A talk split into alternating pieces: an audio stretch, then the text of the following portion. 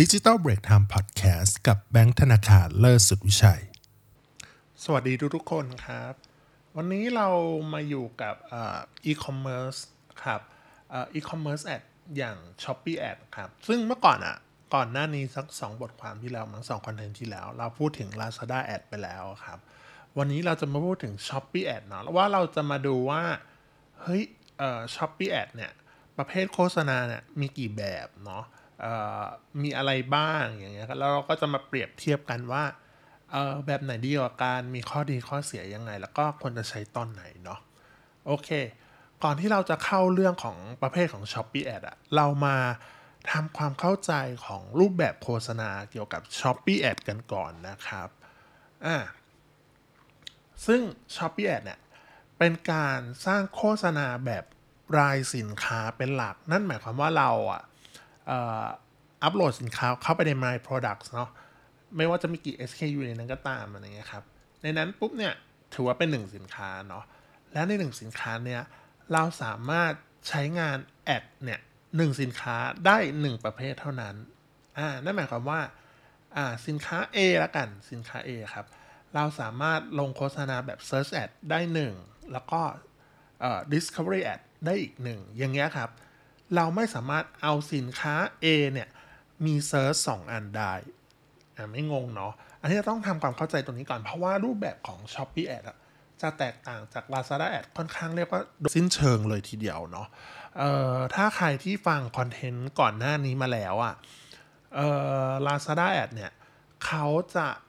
ใช้วิธีการเป็นการจัดกลุ่มเป็นแคมเปญนะ คล้ายๆ Facebook Ad Google Ad เลยก็คือ จัดเป็นแคมเปญแล้วค่อยเอาสินค้าใส่เข้าไป จะเป็นสินค้ากี่อันก็ได้เนาะเราสามารถหนึ่งแคมเปญเราสามารถใส่ได้ใส่ได้เยอะอยู่อะครับจำไม่ได้แล้วว่าสูงสุดเท่าไหร่แต่ใส่ได้เยอะเออใส่ได้เยอะแล้วก็ของก็จะโดนเลือกเข้ามาเนาะแต่พอกลับมาที่ s h อ p e e Ad อย่างที่เราบอกไปแล้ว เบื้องต้นว่าพูดง่ายคือเราจะโปรโมทเป็นลายสินค้านั่นเอง เพราะฉะนั้นเนี่ยเขาเรียกว่า อืม จะบอกว่าไงดี การทำบัตเจตของ s h อ p e e Ad อะจะวุ่นวายพอสมควรบางคนบอก เอ๊ะ คุณแบงค์มันวุ่นวายยังไงอ่าลองคิดถึงว่าอะคุณลองทำแบบ Lazada Ad เนี่ย คุณใส่เงินเข้าไปที่แคมเปญใช่ปะคุณก็จะรู้ว่าคุณสร้างไปกี่แคมเปญใช่ปะอ่าใช้เงินวันละเท่าไหร่อะไรอย่างเงี้ยถูกไหมแต่พอกลับกันเป็นอ่า Shopee Ad ปุ๊บเนี่ยจำนวนอ่าเขาเรียกว่าเงินนะมันจะโดน spend เป็นรายสินค้าใช่ปะแล้วก็ ในรายสินค้าเนี่ยก็คือเป็นประเภทของ ad นั่นอีก การใช้เงินเนี่ยค่อนข้างวุ่นวายจริง ใช้คำว่าวุ่นวายจริง เพราะว่าสมมติเราทำตาราง budget daily budget อย่างเงี้ยเออเอ่อ daily อ่า budget ของของ Lazada Ad เราก็จะทำเป็น daily เป็นวันๆใช่ไหมแต่กลายเป็นว่า Shopee Ad อะเหนื่อยกว่าเยอะ เพราะว่าคุณอะถ้าคุณมีสินค้าในร้านเยอะมากๆ ลองคิดถึงว่ามีสินค้าแบบ 100สินค้า เราไม่ใช้คำว่า SKU นะเพราะ SKU คือบางทีไซส์ต่างอะไรเงี้ยอะมันอยู่ถือว่าเป็นสินค้าละกัน มีสินค้าร้อยชนิดที่ลงเข้าไปเนี่ย คุณจะโฆษณาหนึ่งสินค้า100ชนิดเนี่ยโอ้ยหน้ามืดใช่คำว่าหน้ามืดบางทีบอกว่าเราต้องมาทำตารางเลยว่าแต่ละสินค้าชื่อสินค้าอันนี้และเดลี่บั d เจ t เราควรจะทำอะไร แล้วก็แปะแต่ละประเภทแอดเนี่ยใช้เงินเท่าไหร่ แล้วบางทีมันไม่ได้ใช้เงินครบตามจำนวนนั้นๆด้วยนะโอ้โหเขาเรียกว่าปวดหัว เออ แล้วเราก็แน่นอนว่าเราไม่สามารถบอกให้ช้อปปี้อะช่วยแก้อะไรอย่างเงี้ยเออเป็นไปเป็นไปแทบจะไม่ได้ เพราะฉะนั้นเราก็ต้องปรับตัวเองให้เข้ากับให้เข้ากับ ad นั้นๆนะนะอ่าอะอันเนี้ยเราก็เลยมาพูดถึงว่าทำความเข้าใจก่อนว่ารูปแบบโฆษณาของ Shopee Ad เป็นยังไงเนาะอ่าเราบอกเลยว่าประเภทของโฆษณาของ s h อ p e e Ad อดอะแบ่งง่ายๆ จริงๆจะมีอยู่ 4 แบบด้วยกันเลย ก็คือ Search Ad ก็คือที่ใส่ keyword ลงไปใช่ปะ่ะอ่าแล้วก็โผล่กันการค้นหาเนาะสอง Discovery Ad ก็คือไปโผล่ในหน้าโฮมบ้างสินค้าที่เราชอบอะไรเงี้ยอะไรประเภทเนี้ยอืมหรือสินค้าหน้า recommend อะไรก็ว่ากันไป ต่อมาโฆษณาประเภทที่ 3 คือ Shop Ad ครับ Shop Ad เนี่ยเป็นหนึ่ง subset ของ Search Ad ก็คืออยู่ในของ Search Ad นี่แหละแต่เราแยกออกมาให้นิดนึงก็คือเวลาค้นหาปุ๊บ มันจะเอาตัวที่เป็น Shop อะ Banner Shop โผล่ขึ้นมาหลายๆคนน่าจะเคยเห็นเนาะสุดท้ายข้อที่ 4 ประเภทที่ 4 เนาะเอออันเนี้ยเพิ่งมาใหม่ล่าสุดประมาณแบบ 3-4 เดือนที่แล้วเริ่มเปิดให้ใช้อะครับเออคือ Boost Ad อ่า Boost Ad เนี่ย แล้วก็เกริ่นคร่าวๆเลยว่าเออมันคือรวมทั้ง Search ทั้ง Discovery รวมกันในที่เดียวอะโอเค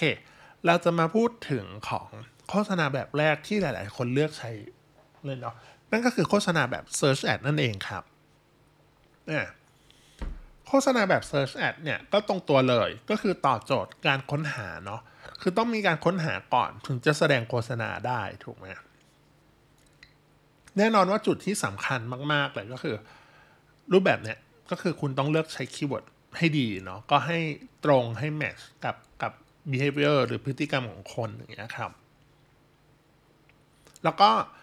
เออเราสามารถเลือกเป็นแบบ auto ก็ได้ แบบเอ้ยเราไม่รู้ว่าจะใช้อะไร keyword อะไรอย่างเงี้ยเราสามารถเปิด auto ก็ได้ หรือจะใช้เป็นแบบ manual ก็คือเราใส่ keyword ลงไปได้อะไรอย่างเงี้ยครับ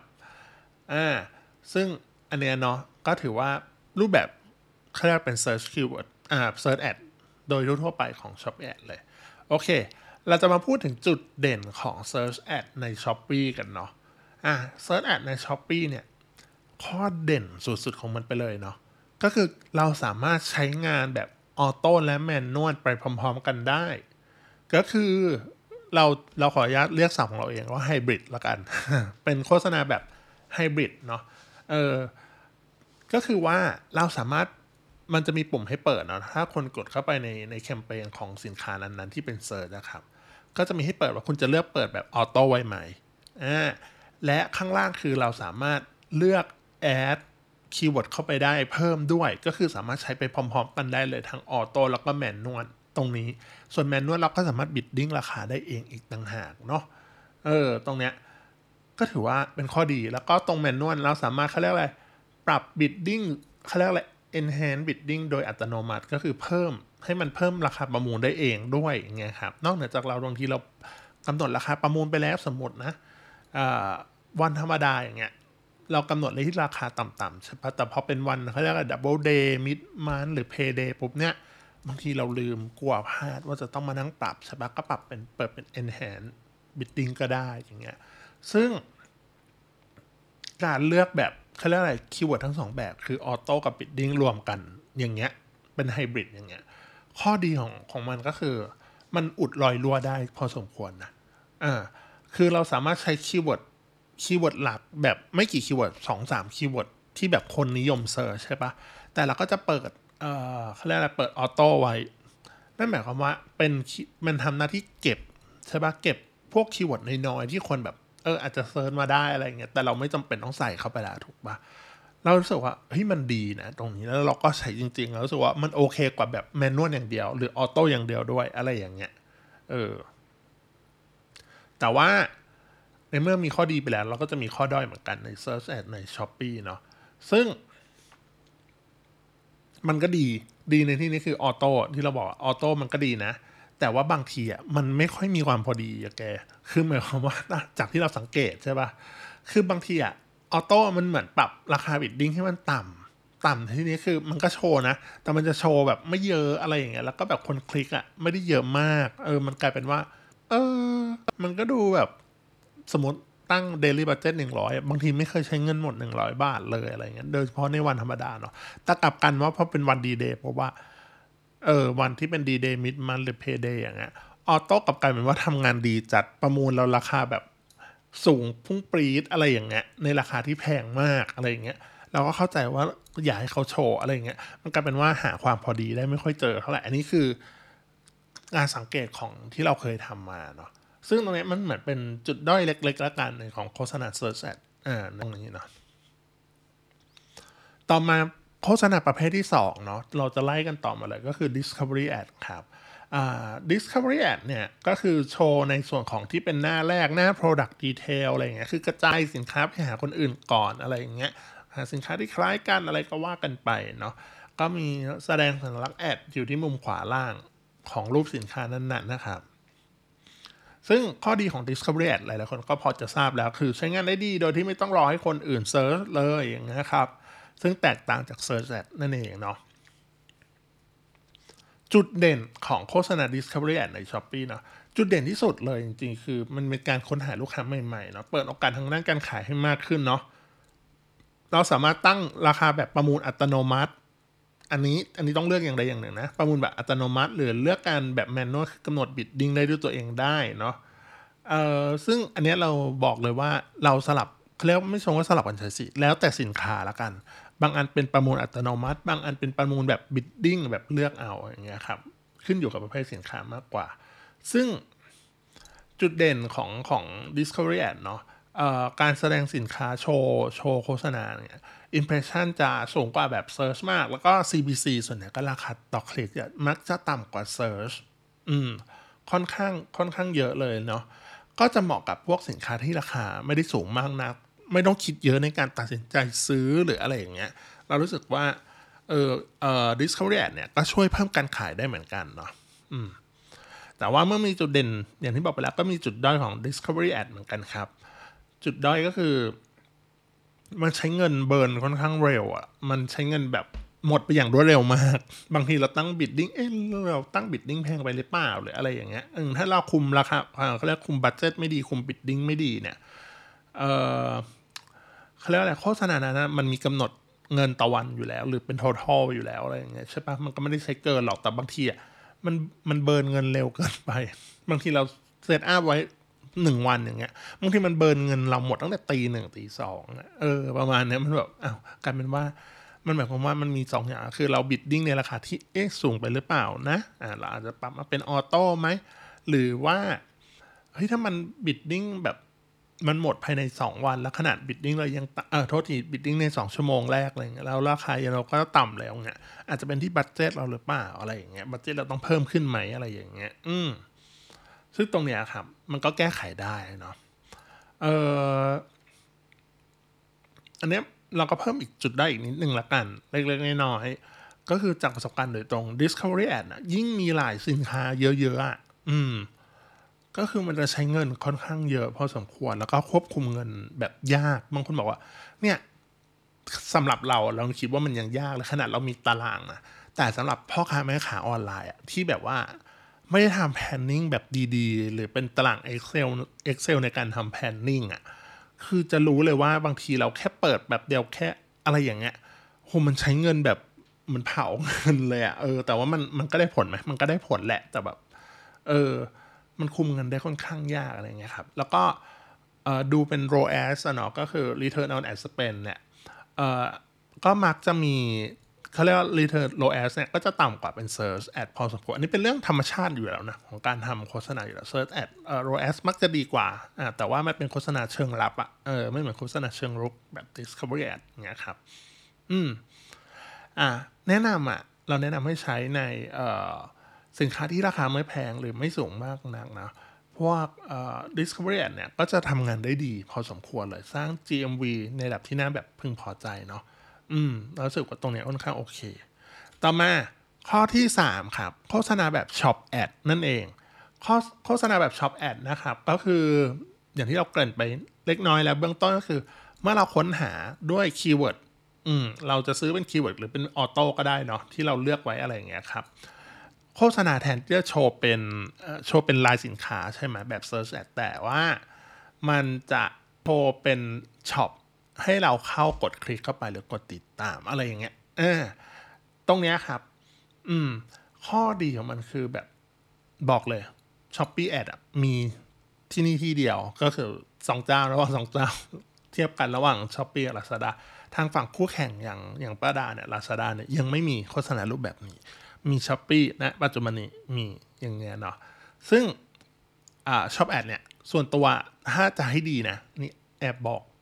จริงๆก็บอกดังๆ ก็ได้ก็คือใช้กับพวก voucher ที่แบบเพิ่มเพิ่มผู้ติดตามเพราะว่าคนเข้ามาปุ๊บใช่ไหมเอ้ยเห็นช็อปปุ๊บกดคลิกเข้าไปปุ๊บจะกดติดตามไม่ติดตามก็ได้แต่ถ้ามี voucher แบบให้ติดตามมันก็จะแบบเหมือนดึงดูดอะเออให้คนรู้สึกกดคลิกติดตามมากยิ่งขึ้นอะไรอย่างเงี้ยอะจุดเด่นของโฆษณาช็อปแอดใน s h อ p e e เนาะจุดเด่นของเขาเลยเป็นโฆษณารูปแบบโฆษณาที่คู่แข่งยังไม่มี อืมอย่าง Lazada ยังไม่มีเนาะ แล้วก็เขาเรียกว่าอะไรอะ่ะ เออสร้างมีโอกาสที่จะสร้างยอดผู้ติดตามให้สูงขึ้นได้ด้วยเนาะอืมเขาเรียกว่ามันทำงานร่วมกันได้ค่อนข้างดีมาก แล้วก็สร้างยอดขายแบบทางอ้อมได้ก็คือ เป็นแบบเหมือนสินค้าแบบประเภทรวมๆอย่างเงี้ยเพราะว่ามันไม่ได้คลิกที่ตัวสินค้าใช่ปะมันคลิกไปที่ร้านค้าก่อน แล้วก็ scroll มาที่หน้าร้านค้าว่าเรามีสินค้าอะไรตรงนั้นบ้างนะครับ แต่ว่าก็จะมีจุดด้อยเหมือนกัน ของโฆษณา Shop Ad เนาะ ซึ่งโฆษณาประเภทเนี้ยการสร้าง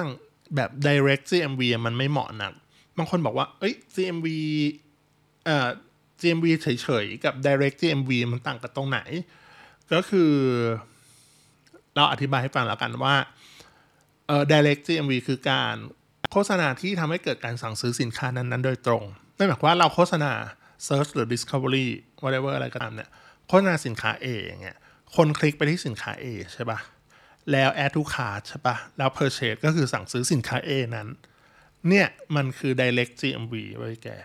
เออแต่ว่าถ้าเป็น GMV เฉย GMV เฉยเนี่ยคือมันมีทั้งสองอย่างคือรวม direct GMV เข้าไปด้วยอันที่หนึ่งเนาะอันที่สองคือเป็น GMV แบบทางอ้อม คือสมมติเออเรา search สินค้าตึ๊ดๆนาฬิกาเจอนาฬิกา A ที่เราทำการโฆษณาใช่ปะกดคลิกเข้าไปปุ๊บนาฬิกา A เฮ้ยแต่เรารู้สึกอ่าน detail คนคนเข้าไปกดอ่านดีเทลแบบเออราคามันยังไม่ใช่ อาจจะไม่ใช่ตัวนี้นะ เราก็กดเข้าอ่าไปดูที่หน้าร้านใช่ไหมแล้วไปสกอร์หาจนเจอนาฬิกา B แล้วกันอะโหอันนี้ถูกใจมากแล้วกดสั่งซื้อสินค้านาฬิกา B แทนที่เป็นนาฬิกา A เข้าใจใช่ไหมคือเราเจอเราเจอแอดจากนาฬิกา A แล้วคลิกมาที่นาฬิกา A ใช่ปะแต่เราก็ไปซื้อพูดง่ายคือซื้อสินค้านาฬิกา B แทน พวกเนี้ยมันจะถือว่านับเป็น GMV มาให้ แต่มันไม่ใช่ direct GMV เนี่ยทุกคนก็จะแบบเหมือนงงละอะงงไหมแต่เราคิดว่าน่าจะไม่งงแหละเออแต่ GMV เฉยตรงเนี้ยมันก็จะรวมอ่ารวม GMV ที่เป็น direct มาแล้วบางคนบอก เอ้ย แล้วมันดูตรงไหนดูอะไรยังไง กดที่ customize column ได้นะ กดเข้าไปดู อ่า กดที่เข้าไปดูได้ อะ แล้วบอกว่า แล้วมันเกี่ยวอะไรกับ shop ad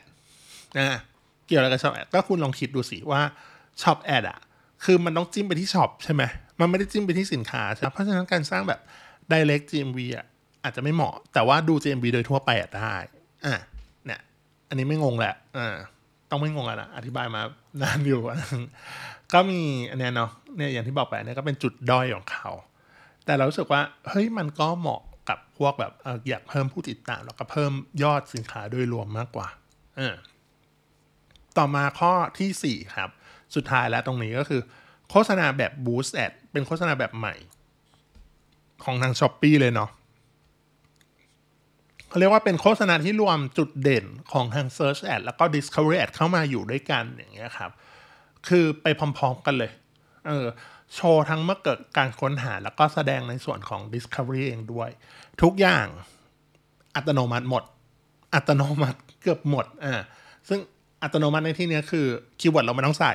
อัตโนมัติใช่ไหม bidding ไม่ต้องใส่ อัตโนมัติไม่ต้องไม่ต้องใส่ราคาประมูลใดๆทั้งสิ้นอะไรเงี้ยทุกอย่างจัดการให้เอง แต่ว่าสิ่งที่เราอาจจะต้องใส่นิดหนึ่งก็คือ คุม budget อ่าก็คือเป็น budget แบบ total ก็ได้ หรือว่าเป็น daily ก็ได้แหละส่วนตัวชอบใช้ daily อะไรเงี้ยเอ่อแล้วก็เลือกวันเวลา ได้ก็คือพูดง่ายๆคือใส่ใส่เงินก็ใส่เวลา มีแค่นี้ ใส่เงินก็ใส่เวลาก็เลือกสินค้าไม่แค่นี้เนาะซึ่งเอ่อมันเหมาะกับคนที่ไม่ค่อยมีเวลา แล้วก็มีสินค้าเป็นจำนวนมากเนาะซึ่งอันนี้บอกก่อนว่า Boost Ad เนี่ยเขาจะมีวิธีการเลือกทำได้สองแบบคือเลือกแบบอัตโนมัติ คือเลือกสินค้าทั้งช็อปคือเราไม่ต้องทำอะไรเลย แม้กระทั่งสินค้าเราก็ไม่ต้องเลือกโอ้โหแบบ ดีอะก็จะบอกว่าดีไหมก็ดีนะเหมาะสำหรับคนแบบเออไม่มีเวลามากๆเลยว่า เลือกสินค้าด้วยตัวเองก็คือเอาสินค้ายังยังยังกำกับสินค้าอยู่อะไรอย่างเงี้ยแต่พวกบิดดิ้งอะไรก็ไม่ต้องเลือกแล้วอะไรอย่างเงี้ยแต่ว่าอันนี้เรารีมาร์กดอกจันไว้นิดนึงเนาะซึ่ง Boost Ad อะจะสร้างได้ก่อนต่อเมื่อ เราต้องใช้คำว่าไม่มีการใช้งาน Search Ad และ Discovery Ad แบบประมูลอัตโนมัติพร้อมกันในสินค้าแบบเดียวกัน ย้ำอีกครั้งหนึ่ง Boost Ad คุณจะสร้างได้ก็ต่อเมื่อเราต้องไม่มีการใช้งาน Search Ad และ Discovery Ad แบบประมูลอัตโนมัติในสินค้าแบบเดียวกันนั่นหมายความว่ายังไงอะบางคนบอกอทวนมาสองรอบแล้วยังก็ยังงงอยู่อะเรามีเมื่อกี้เราเอานาฬิกาไปแล้วอะเราโฆษณานาฬิกา A นาฬิกา A เนี้ยเราทำจำได้ไหมว่ามันเป็นแบบ หนึ่งสินค้าเนาะทำได้ Search หนึ่งใช่ปะ Discovery หนึ่งใช่ปะสมมุติว่าเราทำนาฬิกาเอเนี่ยลงโฆษณาแบบ Search ใช่ปะประมูลแบบอัตโนมัติอ่าใช้เป็นออโต้แล้วก็นาฬิกาเอเหมือนกันทำโฆษณาแบบ Discovery เหมือนกัน ประมูลแบบอัตโนมัติเหมือนกัน พูดง่ายคือคุณใช้ทั้ง Search ทั้ง Discovery ประมูลแบบอัตโนมัติในสินค้าแบบเดียวกันอ่า คุณจะเวลาคุณจะสร้าง Boost Ad แล้วเลือกสินค้านาฬิกาเออันเนี้ยไม่มีให้เลือกนะ แบบเคยตอนช่วงทำแรกๆ ใหม่ๆเหมือนกัน เอ๊ะงงวะแกถามเพื่อนอะไรเงี้ยงงเราหาไม่เจออะไรเงี้ยเอ๊ะสินค้ามันก็มีอยู่นะอยู่ใน My Product สินค้าก็ไม่หมดนี่ว่าอะไรเงี้ยอ๋ออันเนี้ยมันบางทีมันก็กระจ่างแจ้งตรงนี้ว่า เพราะเราเหมือนว่าเราใช้ Search Ad กับ Discovery Ad ที่เป็นประมูลอัตโนมัติไปแล้ว คุณบอกว่า Shopee ก็คงคิดอะไม่จำเป็นจ้ะเพราะว่าเหมือนอารมณ์เหมือน Boost Ad ไปแล้วอะเออ ประมาณนี้ ถ้าคุณอยากใช้คุณต้องปรับ Search Ad หรือ Discovery Ad อย่างใดอย่างหนึ่ง ปรับแค่อย่างใดอย่างหนึ่งพอ ให้เป็นแบบ manual งงไหมเออปรับให้เป็น manual เป็น search เป็น manual ก็ได้ หรือ Discovery เป็น manual ก็ได้ ส่วนตัวก็แบบว่าชอบเราชอบใช้ search แบบไฮบริดอะเนาะทั้งทั้งทั้งแบบ ออโต้กับแมนนวลผสมกันใช่ปะเราก็ชอบปรับ Discovery Ad ให้มันให้มันแบบแมนนวลดีกว่า แล้วเราก็มาเพิ่ม Boost Ad อีกอันหนึ่ง เพราะฉะนั้นคุณพูดง่ายคือเราก็ต้องไปปรับนาฬิกาเองเงี้ยเราก็ไปปรับที่ Discovery Ad ของนาฬิกาเอให้กลายเป็นแบบแมนนวลก่อน คุณจะกลายเป็น Search Ad แบบอัตโนมัติ Discovery Ad แบบแมนนวลใช่ปะแล้วคุณจะทำแบบโฆษณาแบบ Boost Ad อันนี้ได้ อ่า ไม่งงอะนะเราจะรู้สึกว่า เราจะผ่านจุดนี้ไปด้วยกันอะไรเงี้ยเออบางคนแบบจะได้หาเจอบางคนแบบมีคนทักแชทมาถามกันว่า หาไม่เจอนั่นนู่นนี่อะไรอย่างเงี้ยเราก็เลยแบบไหนขอดูสินค้าที่ทำโฆษณาหน่อยเนี่ยแล้วมันส่วนใหญ่ก็คือออกมาเป็นแบบนี้ เออ โอเค ยังไม่จบนะ ยังอยู่กับบูสแอดอยู่ พูดถึงว่าจุดเด่นของโฆษณาบูสแอดใน s h อ p e e แล้วกันนะครับ ก็คือระบบง่ายมากก็คือระบบคิดเองว่าช่วยให้เกิด แบบไหนกระจายช่องทางสินค้าไปทางที่ไหนอะไรอย่างเงี้ยช่วยที่ทำให้เกิดการซื้อได้ คิดราคาประมูลให้แบบเหมาะสมนะ อันเนี้ยจากประสบการณ์ส่วนตัวแหละ สินค้าไหนที่รู้สึกว่าใช้ทั้งเซิร์ชทาง Discovery แล้วไม่เวิร์กทั้งคู่แปลว่าแบบพยายามฝืนแล้วดันแล้วอะไรเงี้ย ในสินค้าเดียวกันอะเออ เราอะมาใช้ Boost Ad แล้ว GMV มันจะเยอะกว่าดี มันจะเยอะกว่าเดิมเว้ยรู้สึกแบบว่า เออ เออมันโอเคอะ ออแล้วก็ถ้าสินค้าไหนที่ขายดีมากๆอยู่แล้วใน Boost Ad อะเนาะก็เขาเรียกว่าสินค้าดีมากๆขายอยู่แล้วทั้ง search ทั้ง Discovery เนาะใส่ Boost Ad หย่อนลงไปอีกนิดนึงทำให้ขายดียิ่งขึ้นอีกเนาะเออ ใช้เสริมกัน ทั้ง search ทั้ง Discovery แล้วก็ Boost อัดเข้าไปเลยเนี่ยอืมดี แต่ว่าก็มีจุดด้อยเหมือนกัน เมื่อกี้อย่างที่เราบอกไป การที่เราจะสร้าง Boost Ad ได้นั้น ต้องไม่มีการใช้งาน Search Ad และ Discovery Ad แบบประมูลอัตโนมัติทั้งคู่พร้อมกันในสินค้าเดียวกันเว้ยเพราะไม่ไม่งั้นระบบมันไม่ให้สร้างประมาณแบบว่ายูก็ใช้แบบเอ่อ Search Ad ไปแล้ว Discovery Ad ไปแล้วทั้งประมูลอัตโนมัติทั้งคู่มันก็ซ้ำซ้อนกับ Boost Ad อะไรอย่างเงี้ยเอออะไรอย่างเงี้ยเราจะแบบมันก็ดูชีวิตมันก็ดูฝืนๆเหมือนกันนะนะอืม แล้วก็อีกนิดหนึ่งฟอง อันนี้ฝากไปถึง Shopee คนทำ Shopee Ads อะไรเงี้ยเออคนทำรูปแบบโฆษณาเห็นใจเห็นใจเห็นใจคน bidding บ้าง เห็นใจคนทำออ t ติ i z e บ้างอะไรเงี้ยก็คือ เราไม่สามารถปรับเออเขาเรียกอะไรอะปรับเดลี่บัตเจตอะของบูส t ได้แบบเลือกเป็นเลือกหลาย ๆ ชิ้นอะเข้าใจใช่ปะเลือกสินค้าหลายใช่แบบ tick ข้างหน้าใช่ปะแล้วก็แบบ edit ใช่ปะถ้าคุณกด edit อะมันจะมีให้เลือกเป็นปรับกลายเป็น total budget แทนเว้ยทั้งที่เราใช้แบบ daily budget อยู่คืองงมาก แล้วคือไม่สามารถเลือกแล้วต้องมานั่งปรับทีละอันทีละอัน กลายเป็นว่า โอ้ปวดเฮดเห็นใจคนที่มีสินค้าเป็นร้อย SKU คนทำสินค้าเป็นร้อยสินค้าบ้างบางบอกบางคนบอกใครจะทำโฆษณาเป็นร้อยสินค้า พูดตรงๆคนคนพูดนี่แหละ คนพูดนี่แหละทำอยู่จ้า สินค้าเป็นร้อยร้อยสินค้านะคือแบบบางทีแบบเราต้องมานั่งปรับอะไรอย่างเงี้ยเราต้องมานั่งปรับมือแมนนวลรู้สึกแบบ ชีวิตลำบากเหมือนกัน เออ โอเค เกือบจบแล้วอีกนิดนึงอ่าเปรียบเทียบช้อปปี้แอดแล้ว แล้วก็เอ่อว่าทั้งหมดจะเลือกใช้โฆษณาแบบไหนดีเนาะอะเราจะกลับไปทวนอีกนิดนึงก็คือ จะมีโฆษณาแบบแรกคือแบบ Search Ad แบบ Discovery Ad นะครับ แบบ Shop Ad แล้วก็แบบ Boost Ad เนาะเลือกใช้แบบไหนดีอะไรอย่างเงี้ยครับ ส่วนตัวเนาะพิจารณาจากความพร้อมของตัวเราเองก่อนว่า เรามีงบประมาณทำโฆษณาเท่าไหร่ จัดทำแผน อันนี้จำเป็นจริงๆบางคนทำแบบ เอาโฆษณาไปก็ไม่ได้มีแผนว่าจะใช้อะไรอะไรเงี้ยเอ่อยิ่งเป็น daily budget ได้ยิ่งดี เพราะว่าอย่าลืมว่า Shopee Ads อย่างที่เราบอกไปว่าทำโฆษณาก็ทำเป็นรายสินค้า เออ แล้วเพราะฉะนั้นมันต้องละเอียดอะเออแล้วก็เริ่มจากปริมาณเงินที่ไม่มากก่อน อืม แล้วก็เลือกรูปแบบโฆษณาที่ตัวเองอยากทำก่อนก็ได้ ถ้าคุณไม่มีข้อมูลอะไรเลยนะ เออว่าสินค้านั้นมันเหมาะหรือไม่เหมาะอะไรยังไงอย่างเงี้ย แล้วค่อยวัดผลว่า โฆษณารูปแบบไหนช่วยเกิด GMV และ ROAS ได้สูง เช่นอย่างที่เราบอกไปสินค้า A เราทำมันหมดเลยอะทำอ่า Boost Ad ก็ทำ Discovery Ad Search Ad ก็ทำอะ Shop Ad จะเว้นไว้นิดนึงอะไรเงี้ยทำสามอย่างนี้อะปุ๊บ สินค้าเองทำด้วยเงิน Daily Budget 100 บาททำไปครึ่งเดือนอะไรอย่างเงี้ยมันทำ A/B testing อะโห อันไหนดีปุ๊บ เราควรคีปอันนั้นไว้ แล้วก็เอาเงินไปลงอันนั้นเยอะๆ อันนี้เป็นวิธีเบสิกที่แบบง่ายที่สุด เห็น effective ที่สุดแล้วก็ reallocate บัตเจ็ตลงไปเอาเงินไปใส่ที่เห็นผลลัพธ์ดี คุณจะได้รายได้เยอะขึ้นด้วย ตรงนี้เนาะเออ ตรงเนี้ยแบบ